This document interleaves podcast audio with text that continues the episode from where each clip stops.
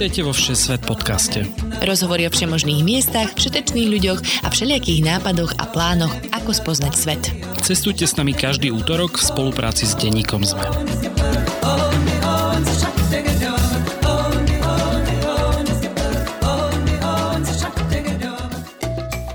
Ahojte cestovatelia a cestovateľky. Je útorok a vy opäť počúvate cestovateľský podcast Všesvet. Ja som Tina Paholi Kamárová. Ja som Lukáš Onderčanin a aj dnes budeme pokračovať v objavovaní sveta s našou spolužiačkou z vysokej školy a dobrou kamoškou Romankou Juhásovou. Spoločne sa pozrieme do Libanonu, ktorý sa síce v posledných rokoch borí politickými a ekonomickými problémami, no stále ponúka veľa pekných miest, ktoré sa dajú navštíviť. Presne tak, Romanka navštívila Libanon hneď dvakrát v roku 2018 a tento rok vo februári, takže má čerstvé typy priamo z hlavného mesta Bejrut či okolitých zákotí. A čo je hlavné, má odporúčanie najmä na všetky libanonské dobroty.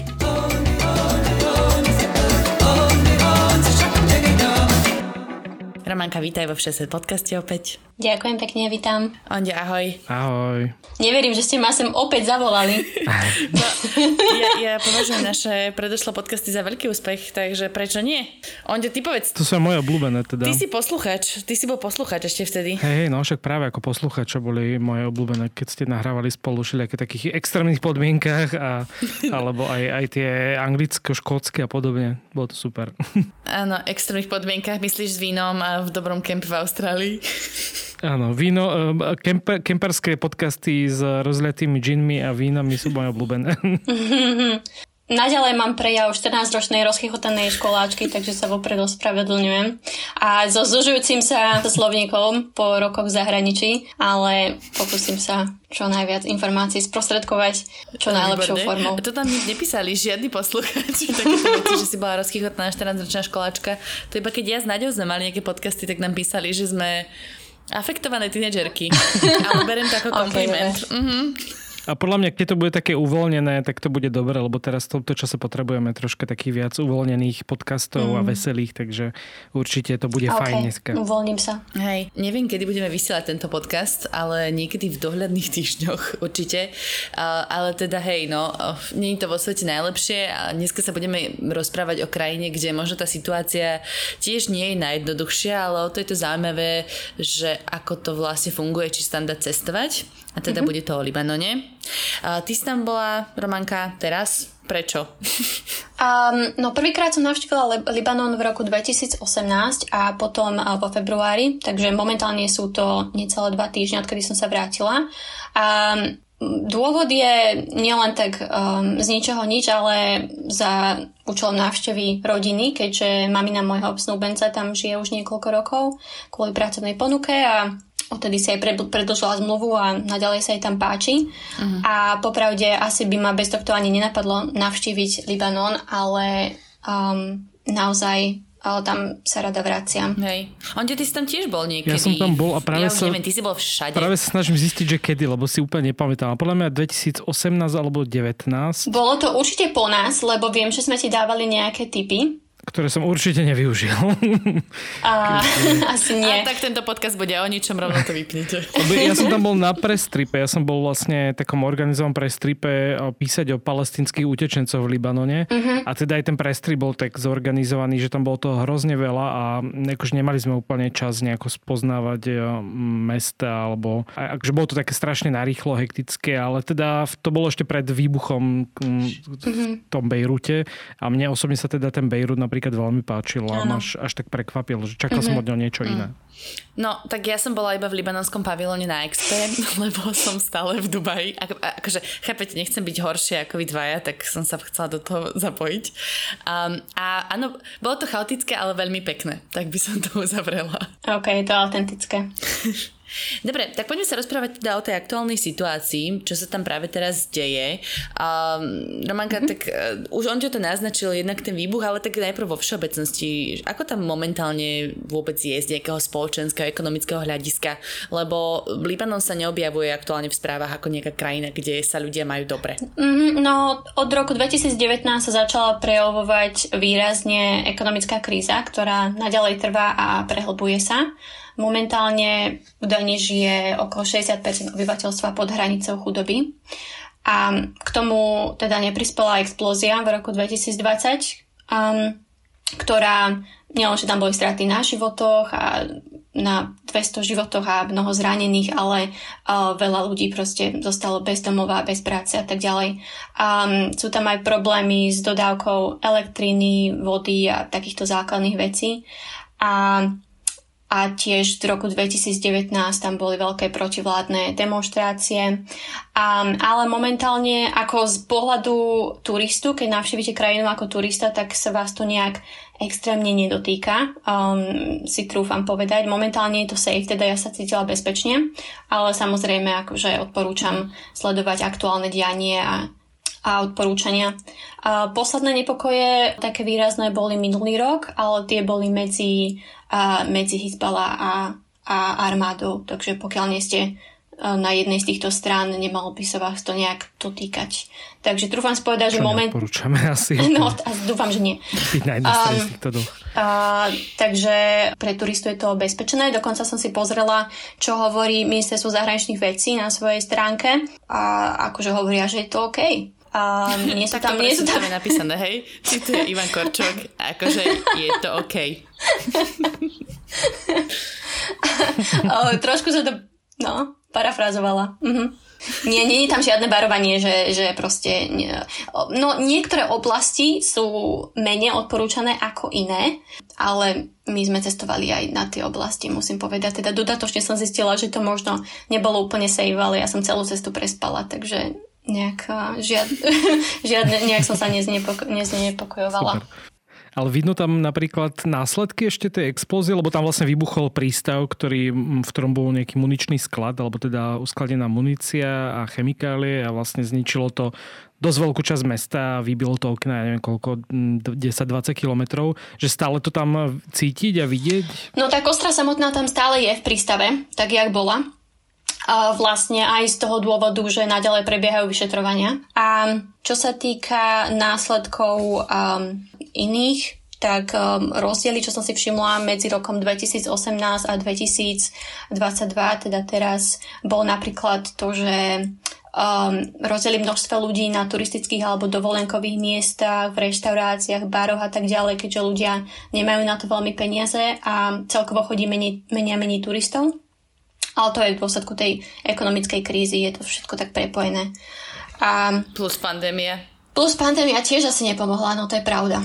A taktiež v tom, že vypadáva elektrina mm. a, a, a tiež a myslím, že je viac a viac a detí na ulici.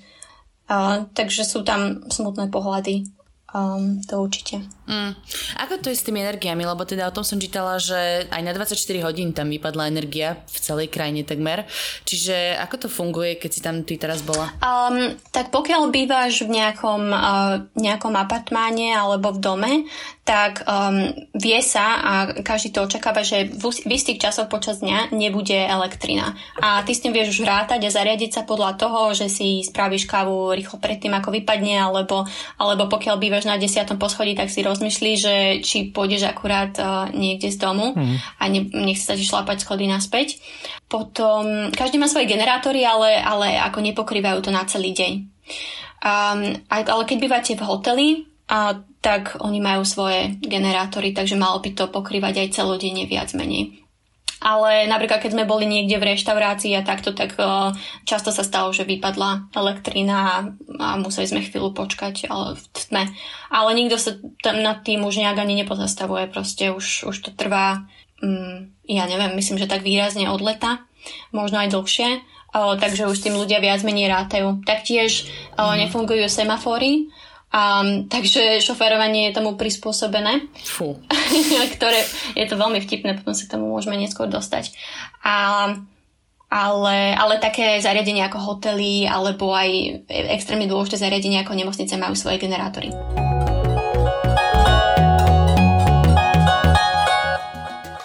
Toto je poďakovanie pre vás, našich Patreonov. Ďakujeme každému jednému a jednej z vás, ktorí nás podporujete, obzvlášť našim ambasádorom Radovanovi, Ivanovi, Michalovi z Jankou a Braňovi. Ak sa aj vy chcete stať našimi ambasádormi, skočte na stránku patreon.com a hľadajte Všesvet podcast. Máme tam niekoľko možností, ako nám môžete prispieť na tvorbu podcastu a každá jedna pomoc sa počíta. Ďakujeme, ste super.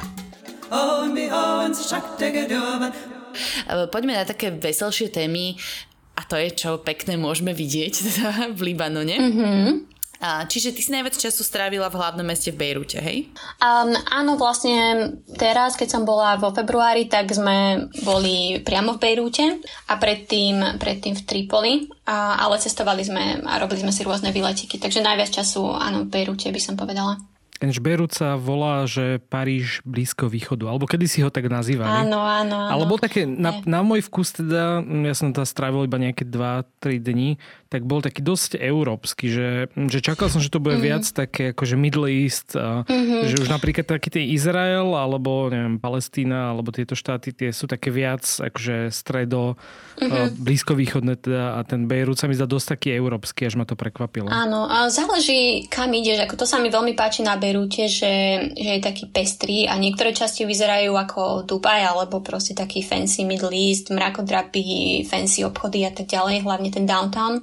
Niektoré časti ako Paríž a niektoré totálna hipsterčina alebo dosť rozbité. Mm. Um, takže mm. fakt záleží, do akej časti ideš. Um, ale to sa mi na tom páči, tá pestrosť. Jasné, tak ktoré sú také, že uh, tvoje top zákutia, alebo kde si sa chodila romanticky prechádzať uh, s tvojim mm, snubencom nastávajúcim? A s mojou, a s mojou svokrou a, a, a jej kamoškami. Ruka v ruke. Takže prechádzka popri pobreží je veľmi pekná, um, keďže Bejrút sa nachádza pri mori a jedným z najznámejších turistických miest sú také skaly, ktoré sa v angličtine nazývajú Pigeon Rocks, teda holubičie skaly, alebo čo. A, a sú to proste... Moja obľúbená téma, holuby. Prosím? je tam veľa holubov? Uh, nie, inak neviem, prečo sa tak nazývajú.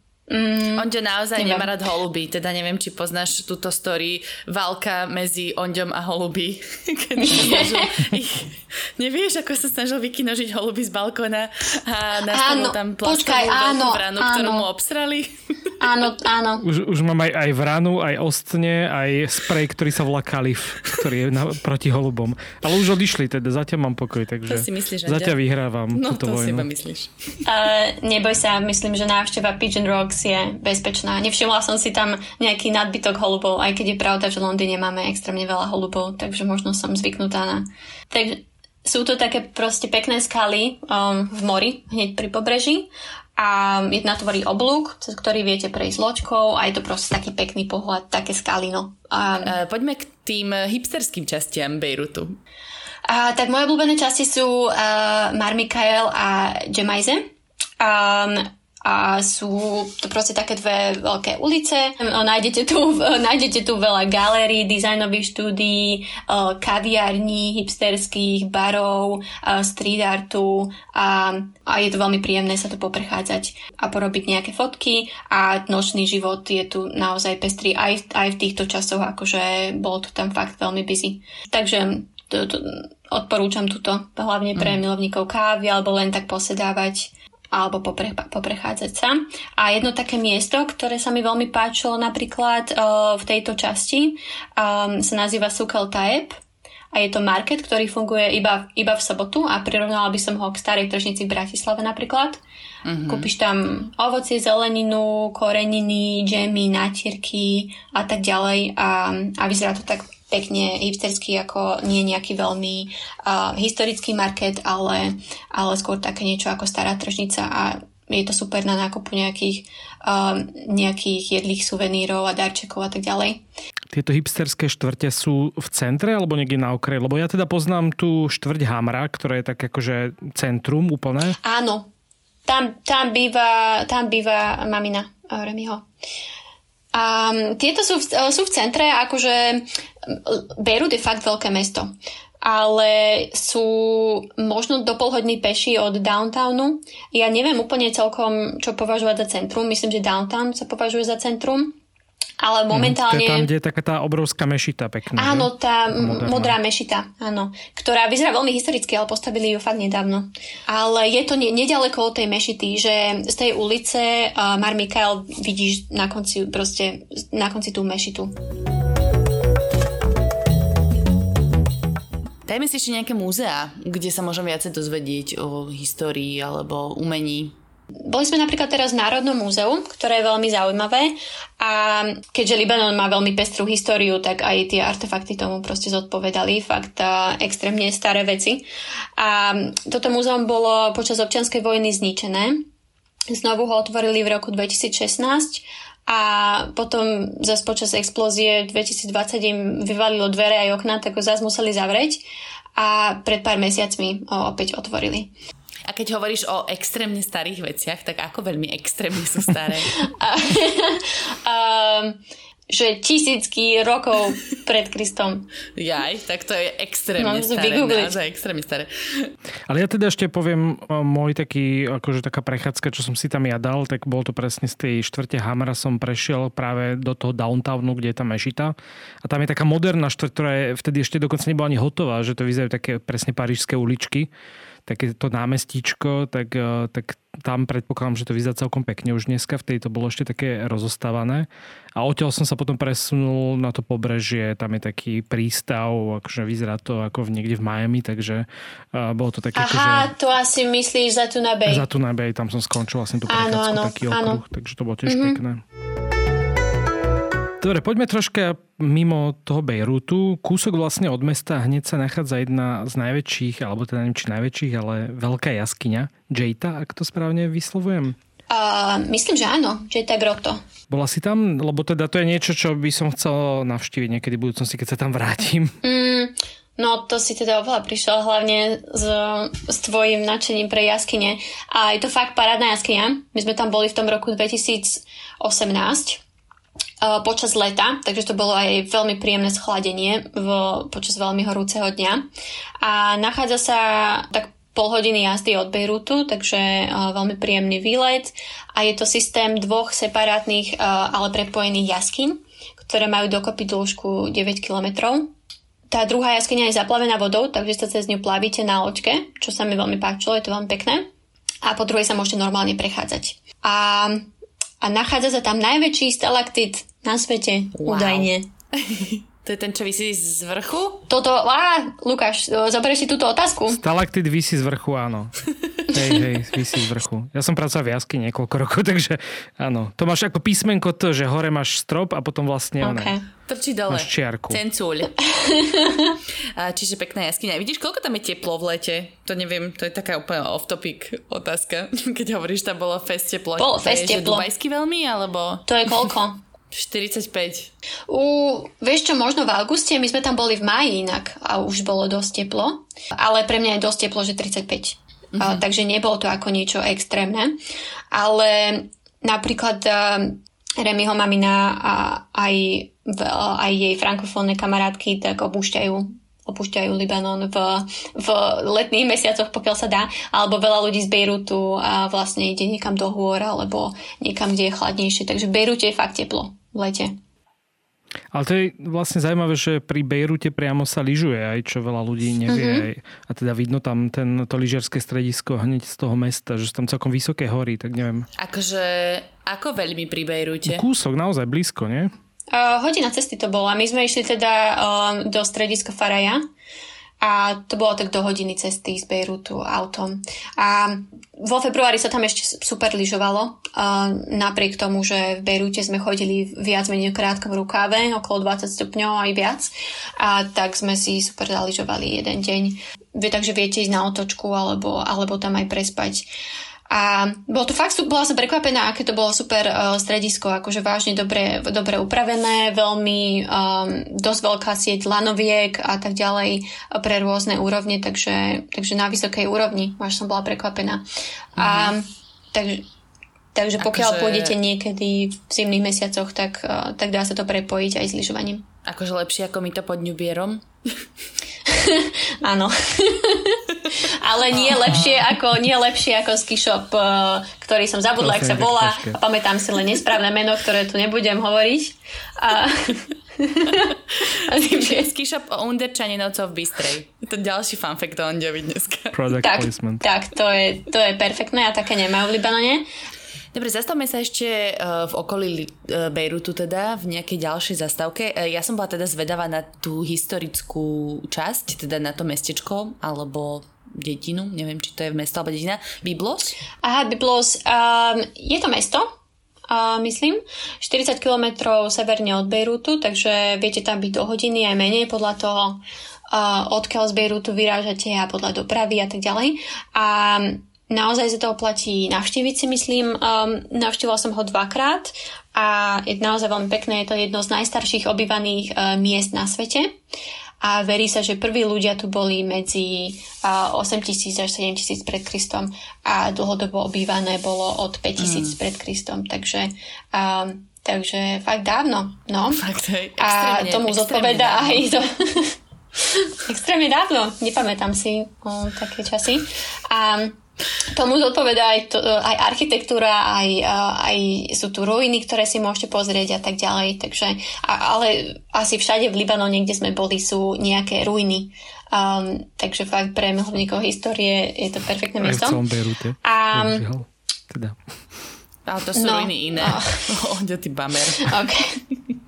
to sú ruiny. Hej. Um, ale uh, je to fakt pekné, eh, pekné miesto na prechádzku, eh, je to taký prístav, eh, ktorý mi pripomínal ako tak trochu Chorvátsko alebo, alebo takéto miesta.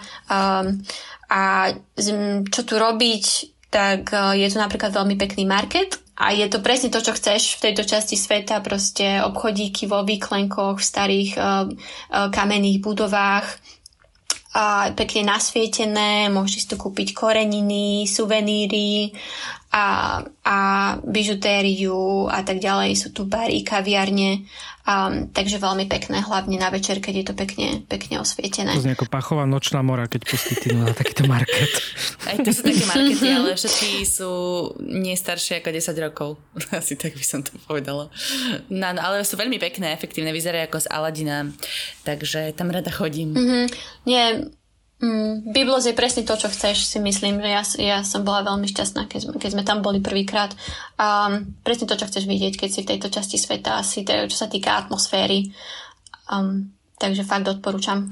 A, a keďže tam sú teda predpokladám také staršie, staršie vykopávky a, a viem, že v Libanone je aj veľa rímskych vykopávok, tak kde by som mala hľadať tie rímske? Ešte mi tak nadhadzuješ, Tinka, ako keby si videla moje poznámky. to je neskutočné. ja myslím, že to bude novinársky no, uh, odporúčam ti navštíviť miesto Balbek za týmto účelom ktoré sa nachádza trochu ďalej, um, tak do dvoch, dvo, dvo hodín od Bejrútu um, autom. Um, ale určite sa to oplatí, ak máte možnosť. Nachádza sa tu komplex pozostatkov rímskych chrámov uh, z prvého storočia pred našim letopočtom a sú veľmi dobre zachované, viac menej. Um, najzachovanejší je Bakhusov chrám, do ktorého môžete aj vojsť a vidieť tie detaily vo vnútri a je považovaný za najlepšie zachovalú starorímsku svetiňu na svete dokonca. A ešte o, druhý o, taký o, významný je Jupiterov chrám. Z toho zostalo menej, ale zostali z neho také stĺpy vysoké, fakt, fakt obrovské, takže vyzerá to veľmi impozantne. A ešte viac umocňujú ten dojem hory v pozadí. Keď sme tam my boli, tak boli aj zasnežené a vyzerá to vážne, vážne impozantne spolu. Tu už asi tam taký viac ako day trip, že to je tak, že ísť tam a zostať napríklad priamo v tom Balbeku prespať, áno? Dá sa aj tak, my sme boli len na day trip, že sme vyrazili ráno a potom po mm-hmm. ceste sme sa zastavili aj na iných miestach, po ceste naspäť. A, ale tak dve hodiny, na Balbek by som určite, určite dala aspoň hodinu, takže dá sa to stihnúť ale bolo mi povedané, že sme prechádzali cez neúplne bezpečnú zónu, keďže je to veľmi blízko hranice so Syriou, aj to v šítskom území, tak asi treba čekovať aktuálnu situáciu, ale, ale uh, bolo to v poriadku, keď sme tam boli vo februári. A bolo tam veľmi málo turistov, opäť uh, fakt len pár ruských turistov uh, a inak nikto. Takže mali sme to celé pre seba. Už sme si prešli teda tie staré, extrémne staré vykopávky rímske a teda kde sú križiacké hrady by ma ešte zaujímalo, lebo to je podľa mňa tiež veľmi výrazná súčasnosť histórie. Romanka, ja ti úplne nadhádzuje, aby si ma značila. Um, nie, podľa mňa máš len extrémny záujem o križiacké hrady a každého sa pýtaš túto otázku. Um, Ja milujem križecké hrady a vôbec všetko s tým, že to je super zaujímavé. OK, tak uh, máš šťastie, Tinka, pretože v Libanone nájdeš aj križiacký hrad a v meste Sidon alebo Saida. Inak všetko má dvojaké názvy podľa toho, či je to v arabčine alebo, alebo v angličtine. A ale v tomto meste, ktoré sa nachádza tak pol hodinu od Bejrútu zas, všetko je celkom blízko, keďže je to malá krajina, takže fakt sa toho dá veľa postihať. Tak sa nachádza um, hrad uh, nazývaný Sidon Sea Castle, teda morský hrad a je to pevnosť postavená krížiakmi v 13. storočí. A, um, takže nie až tak stará ako tie predošlé stavby, ktoré sme spomínali, ale, ale vyzerá to super. Je to veľmi pekná pevnosť uh, na mori a dajú sa iné aktivity robiť v tom, keď navštívite Sidon alebo Saidu. Je tu veľmi pekný tradičný súk a kde si môžete zase nakúpiť koreniny a uh, dať si nejaké tradičné sladkosti alebo si dávať na káve a tak ďalej. Čo sa smeješ?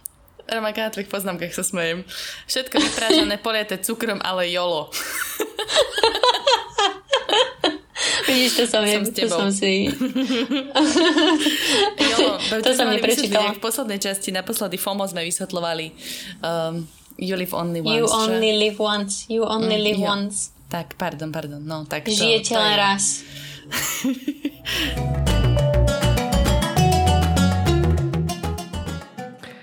Je Libanon taká krajina, kde by si išiel aj na takú letnú dovolenku plážovú? A kam teda možno ísť k moru? Ale áno. Um, treba si asi vyberať tie pláže. Existujú aj, aj ako verejne dostupné pláže, ale často sú dosť znečistené, čo som videla a čo som počula, pretože napríklad v Bejrúte sa tiež nachádza verejne dostupná pláž, ale všetky luxusné hotely tam vypúšťajú svoje odpadky. Mm. Takže pre príjemnejšiu skúsenosť tu existujú plážové kluby, kde si musíte zaplatiť vstup, ale, ale na naše pomery to není teda nejak veľmi drahé a uh, tam sú tie pláže viac upravované. Ale najlepšia plážová skúsenosť Libanonu moja je asi z mesta Tyre, ktoré sa nachádza na juhu, hodinu od Beirutu.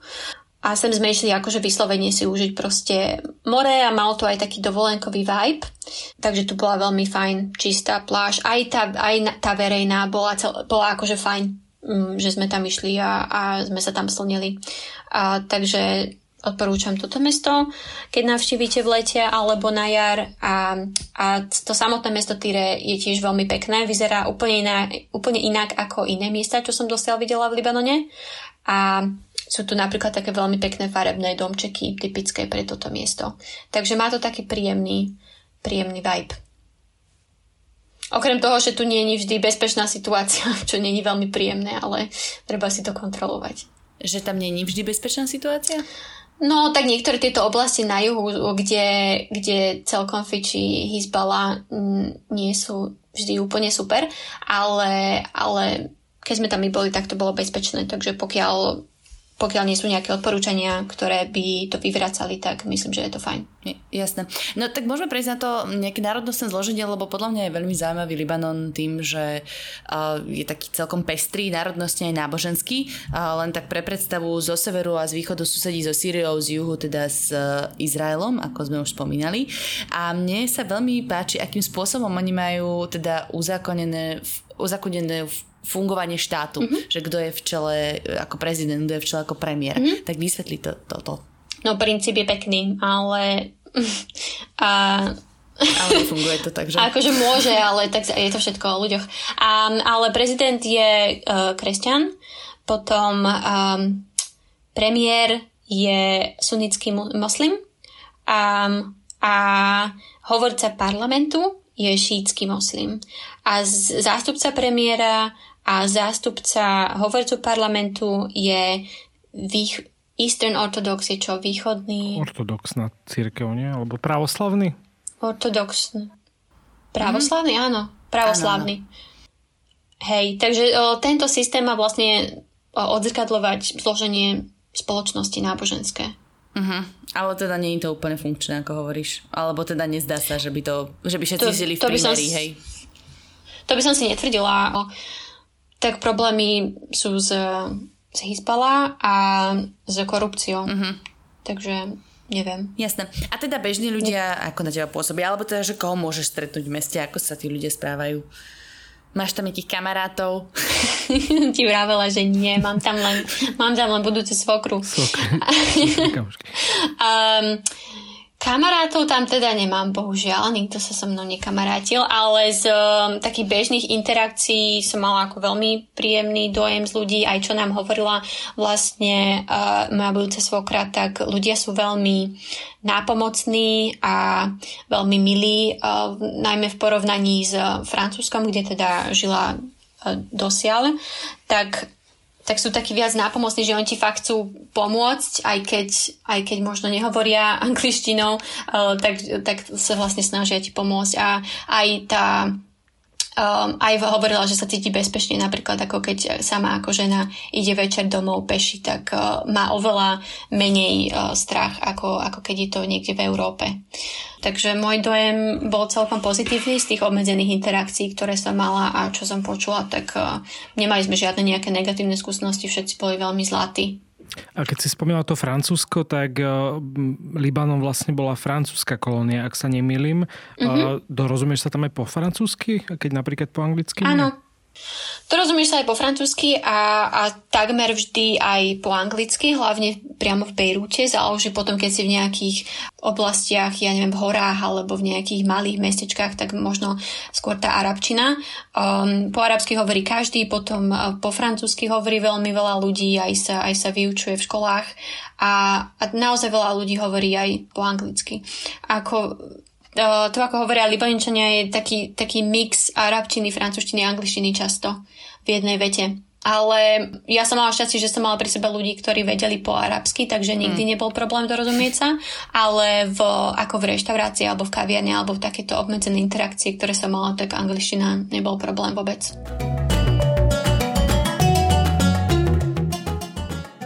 Poďme na ten transport, už keď sme takto pri infraštruktúre a logistike. Uh, teda hovorila si, že to nebude úplne jednoduché. No, spomínali sme viacero výletov. Uh, ja som všetky absolvovala autom a, a asi aj toto je najjednoduchší spôsob dopravy, požičať si nejaké auto.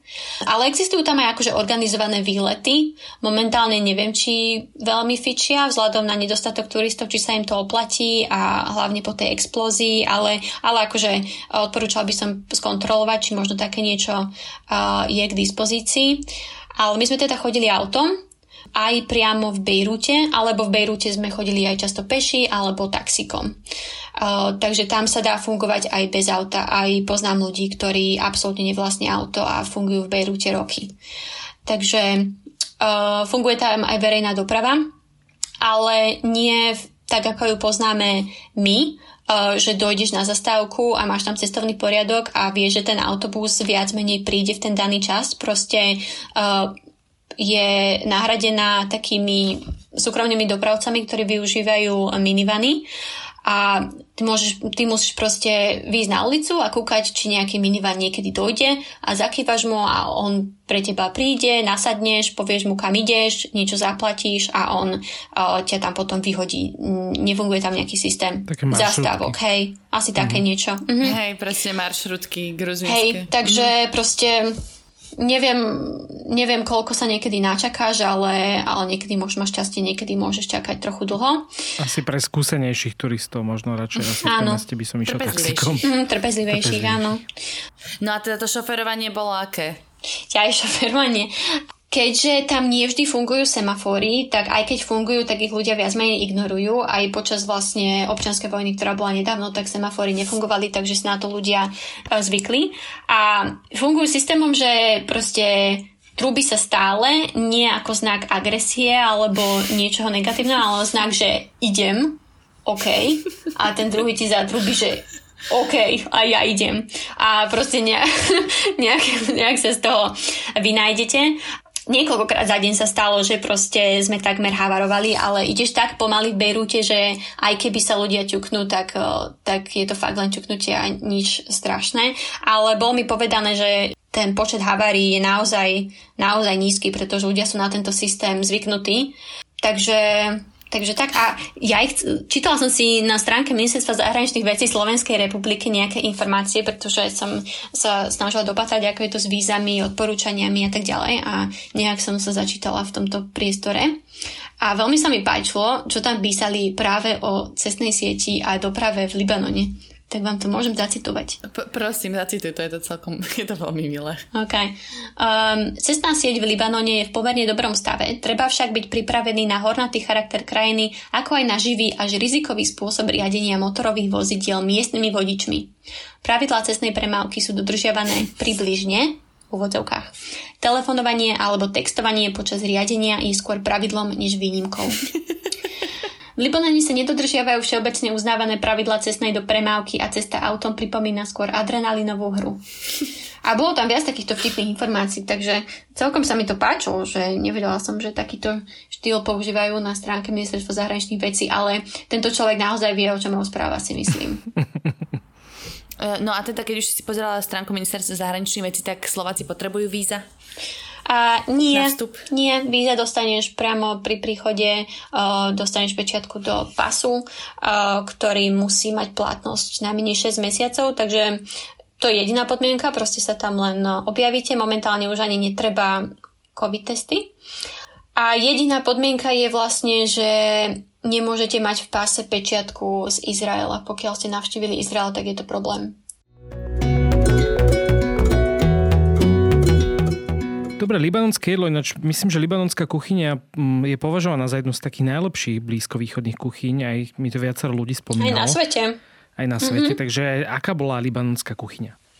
Strašne dobrá. Ja odporúčam do Libanonu ísť aj len sa nájsť. Podľa sa to oplatí. Mm-hmm. Fakt mám veľmi rada libanonskú kuchyňu. Aj tým, že Vlastne mám rada ten systém meze, vieš, že si naobjednávaš veľa vecí a môžeš všeličo poochutnávať. A... To je také tapas, hej? Hej, Hej, také proste malé porcie, a ktoré sa majú uh, zdieľať s ostatnými pri stole. A nevidela som veľmi, ako, ako to poňať, keďže tu mám dosť veľa vecí, ale začnem asi od raňajok. Takže také typické raňajky uh, sú rôzne druhy chlebovín, ako uh, takou prvou je sáž, čo je taká placka proste, ako arabský chlieb, uh, ktorá sa pečie um, čerstvo pred vami na takej zaoblenej peci a potom sa plní rôznymi náplňami. Typická je zatar, čo je zmes korenín. Čo v tom je? Ja neviem, aj čo to všade predáva. Tymian, oregano, také semiačka sezamové a sumak. Ďakujem. Ale, ale môže, sa to, môže sa to odlišovať akože krajina od krajiny. Jasne. Takže uh, sáž je super a no plnený zatarom alebo uh, labne, čo je tiež taký typický pokrm a je to... No a to mi tiež vysvetlí, to je tu všade. Je to vieš čo niečo ako medzi jogurtom, už gréckým jogurtom a syrom. Je to ako taký nejaký medziproces. Vyrába sa to, myslím, že tak, že sa proste nechá odkvapkať e, jogurt a je to tým pádom ešte hustejšie. Mm-hmm. A je to veľmi dobré. To si proste natieraš na chleba, alebo si do toho máčaš chleba, hlavne na raňajky a, a hej, je to všade. Áno. Potom tiež manúš je taká chlebovina, niečo ako má tvar, má tvar pice, niečo ako pizza, čiže sa navrh dáva zatár, alebo rôzne druhy syra, alebo uh, nejaké meso a tak ďalej. Takže to sú také raňakové veci. A moja obľúbená raňaková vec, ktorú ale zvyknem jesť po obede, lebo je to strašne sladké, sa volá knáfe. Je to taká sladkosť, uh, neviem úplne ako to opísať. Je to veľ, taký kruh, má to tvar kruhu. Niekedy je to obrovský kruh, z ktorého vám um, odrezávajú. A základ, na vrchu máte uh, také jak cestičko zo semoliny, teda z krupice, uh, poliaté cukrovým sirupom a pod tým základ tvorí syr, ktorý ale není slaný, je to niečo ako mozzarellový typ syru, ktorý nemá žiadnu výraznú chuť, len sa tak veľmi ťahá a, a to sa proste takto je spolu. Je to wow. fakt, akože znie to zvláštne, Tinka sa tvári veľmi puzzled. ale je to strašne akože, super. Rozumíte, rozmýšľam nad tým, je to strašne sladké, ale jolo. Vieš čo, toto nie je až také sladké tým pádom, že je tam ten sír, akože záleží, koľko toho cukrového sírupu vám na to dajú, alebo vy si pobiete, koľko ho chcete. Ale je to veľmi dobre, podľa by ti to chutilo. No musí to takže... nájsť niekde, lebo evidentne... Vieš čo, možno aj nájdeš. Hrozne veľa mm-hmm. libanonských reštaurácií všade v Dubaji ináč, takže musí Možno aj nájdeš. Hej, a ja to mám strašne rada. A dokonca, myslím, že je to vo viacerých krajinách v tomto regióne. Keď sme prestupovali na letisku v Istanbule, tak tam všade mali knafe. Ale mm, šetrala som sa na ten Libanon. Uh-huh. A podáva sa na raňajky v, v chlebe, čo mi príde divné a nikdy som to tak nemala. Radšej som si to dala len proste ako dezert niekedy po obede. A to meze napríklad je skôr obedné alebo večerné? Že ľudia chodia na obed a dávajú si tieto drobnosti? Alebo skôr také, že na večeru idem s kamošmi a každý si poobjednáva niečo iné? Skôr večera, áno. večera je také hlavné jedlo, obed je ľahší. A často aj ten sáž mm-hmm. alebo manúš si kľudne dáš aj na obed, akože po ceste. Ale meze skôr na večeru. A mám povedať, čo sú napríklad nejaké príklady meze? Môžeš. príklady meze? No samozrejme humus, ale iná liga humusu ako, ako som to teraz poznala, akože brutálny humus, že chcem, chcem sa v ňom kúpať. Ale ja som napríklad z týchto meze ochutnal ten, no teda asi viaceré, aj samozrejme ten humus, ale ten tabule to bol taký, taký šalát eh, bylinkový, že? Taký celkom silný. Áno, hlavnú rolu tam hrá petrčlen, strašovala petrčlenu. A potom nejaká obilnina a paradajky a veľmi veľa uh, citrónu. Áno, to je tiež uh, buď si objednáš tabule, alebo fatuš, ako jeden z meze, ako šalátový meze. A fatuš, a samozrejme arabský chlieb, alebo ďalšie nátierky k tomu, ako mutabal, je niečo ako baba ganuš, teda z baklažánu. A tiež labné, alebo veľmi mi chutil um, meze sír, ktorý sa nazýva šankliš. A je to vyzretý krávsky alebo ovčí sír, a keď môj partner, alebo teda jeho sestry prvýkrát ochutnali brinzu, tak nezávisle od seba povedali, že im pripomína práve tento šankliš. Tak to a, našu pôjdem hľadať. no, inak hej, odporúčam. Ale je to trochu iné, ale tá výzretosť proste tam uh, ti pripomína brinzu. Hej. Um, no a nejaké rybičky alebo niečo taký nejaký seafood, keďže je to primorské mesto, teda primorská krajina? Rybičky fičia, veľmi, veľmi dobré rybičky si vieš dať.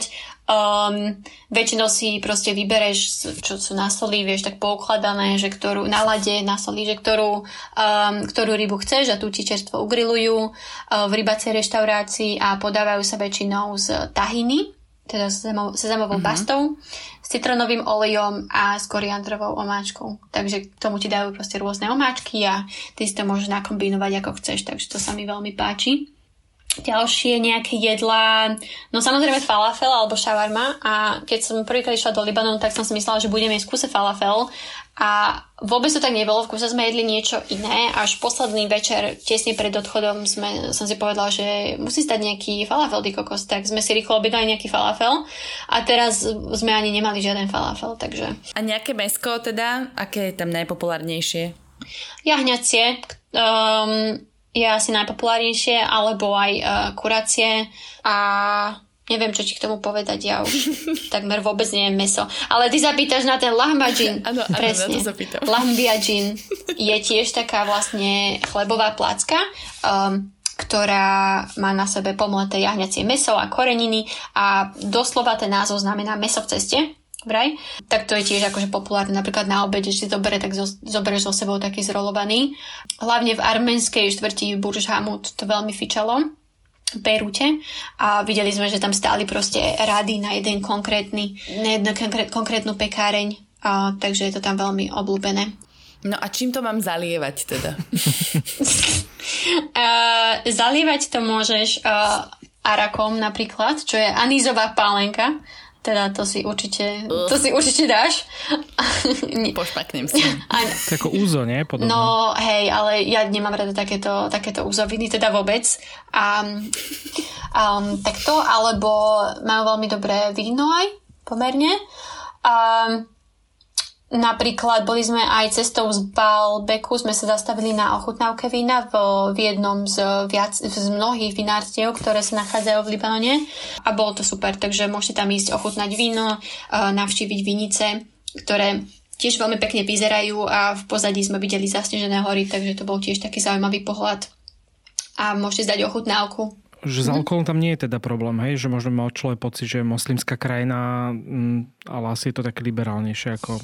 Ale ten prezident je kresťan, ten môže byť. Uh, nie, vôbec tam nie je s alkoholom problém. Mali sme vínu k večeri asi, asi každý večer, takže vôbec není problém dostať sa k alkoholu. Uh, jolo, Romanka. Jolo. um, teda ja tak pomene, ale, ale nemenovaní účastníci zájazdu išli si jolo. Ja som si popíjala... Prosím? Frankofóny, áno, hla, najmä tí frankofóny. Um, ja som si popíjala uh, nealkoholickú limonádu uh, z citrónu a z mety, ktorá je strašne super, ako znie to veľmi simple, že to máš kdekoľvek, ale oni tam dajú strašne veľa mety a celé to rozmixujú, plus tam je cukor a, a lát, takže má to taký mochitový vibe, ale, ale bezalkoholické a je to veľmi dobré, veľmi osviežujúce. Takže ja si toto vždy idem. Už sme teda v také záverečnej časti, ale ešte na jednu vec som sa nespýtal na cédre, ktoré sú symbolom Libanonu. Také výrazné stromy. Čo mám vieš povedať o cédre? Absolutne nič. Fú, to si ma nachytala ja na hruškách. Ondio. Um, to je to strom a môžete navštíviť cedrové lesy. No. Um,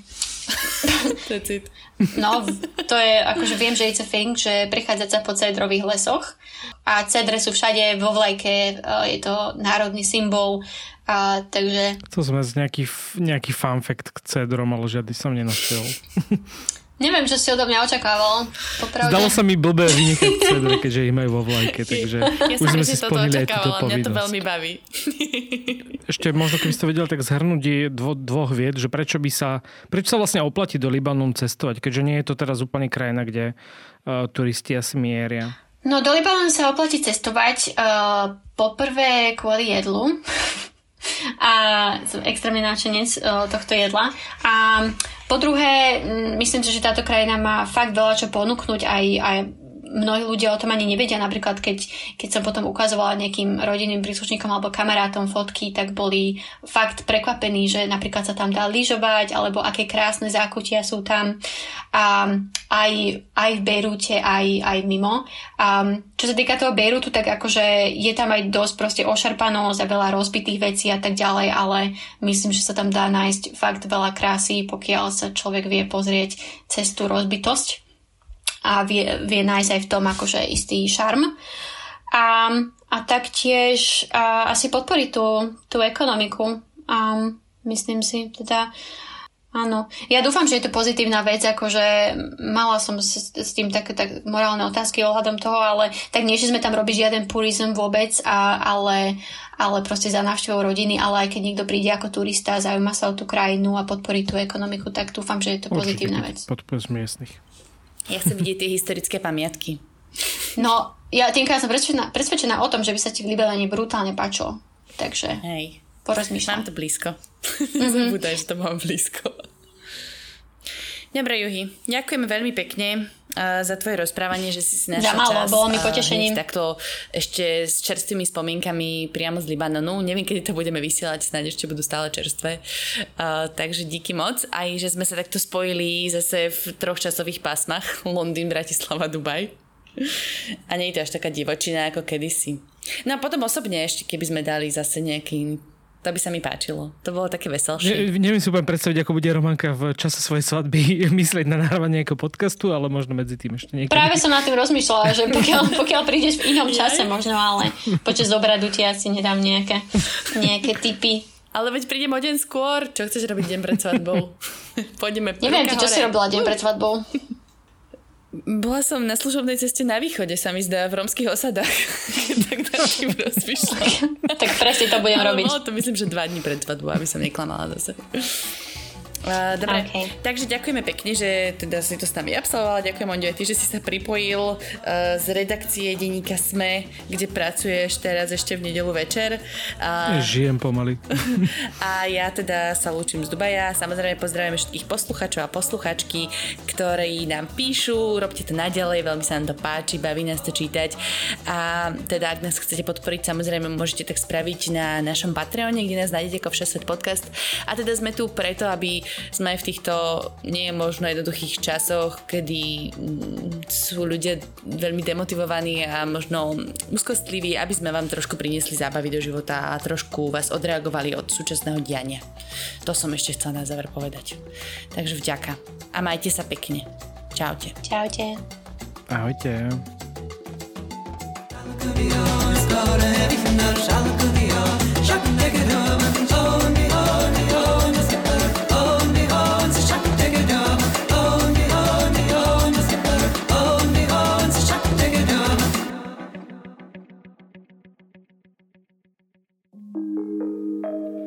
Volám sa Barbara Mareková a v denníku ZME pre vás pripravujem podcast Ľudskosť, kde sa rozprávame o mentálnom zdraví, lebo každý si v živote niečím prechádzame a ja verím, že nám pomáha o tom hovoriť, aby sme nezabudli, kto naozaj sme pod všetkými rolami, ktoré v živote máme. Podcast Ľudskosť vychádza každý štvrtok a nájdete ho vo všetkých podcastových aplikáciách.